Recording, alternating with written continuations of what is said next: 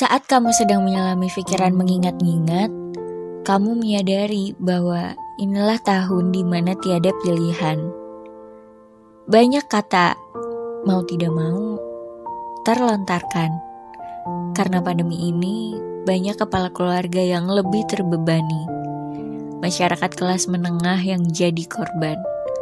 Mau tidak mau, aku harus bekerja lebih giat tahun ini, Bu. Mau tidak mau, aku harus di rumah saja, membatalkan rentetan acara yang sudah dijadwalkan.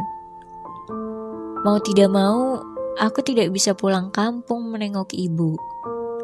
Mau tidak mau, aku harus menjual aset-asetku untuk biaya sekolah anak. Dan masih banyak mau tidak mau lain. Dengar ya, mungkin ini sulit tapi ini akan jadi tahun yang diingat sebagai tahun yang mungkin paling banyak memberikan pelajaran. Ingat-ingat berapa banyak hal baru yang kamu pelajari.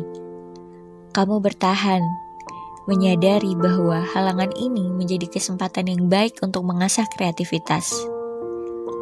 Mungkin kamu jadi tahu resep ibu untuk setiap masakan-masakan lezat yang tersaji di dapur atau mungkin kamu jadi tahu tentang tanaman hidroponik maupun tentang cara memegang kuas. Buku-buku di rakmu mungkin juga jadi terbaca. Buku itu pensiun jadi pajangan di rak semata.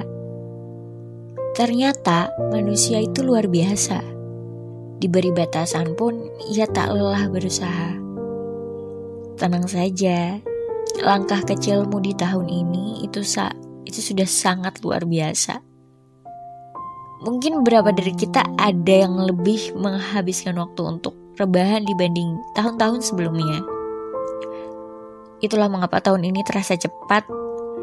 Apa saja ya yang sudah aku lakukan di tahun ini. Dan kamu berujung terduduk lesu. Karena tidak ada perubahan dan pencapaian yang signifikan. Tidak apa. Hidup ini bukan lomba lari, bukan? Dan setiap kita memiliki permasalahan yang berbeda-beda. Ada yang dengan hujan lebat, ia masih mampu lari menerjang. Ada yang dengan hujan lebat, bahkan ia tak mampu untuk berjalan.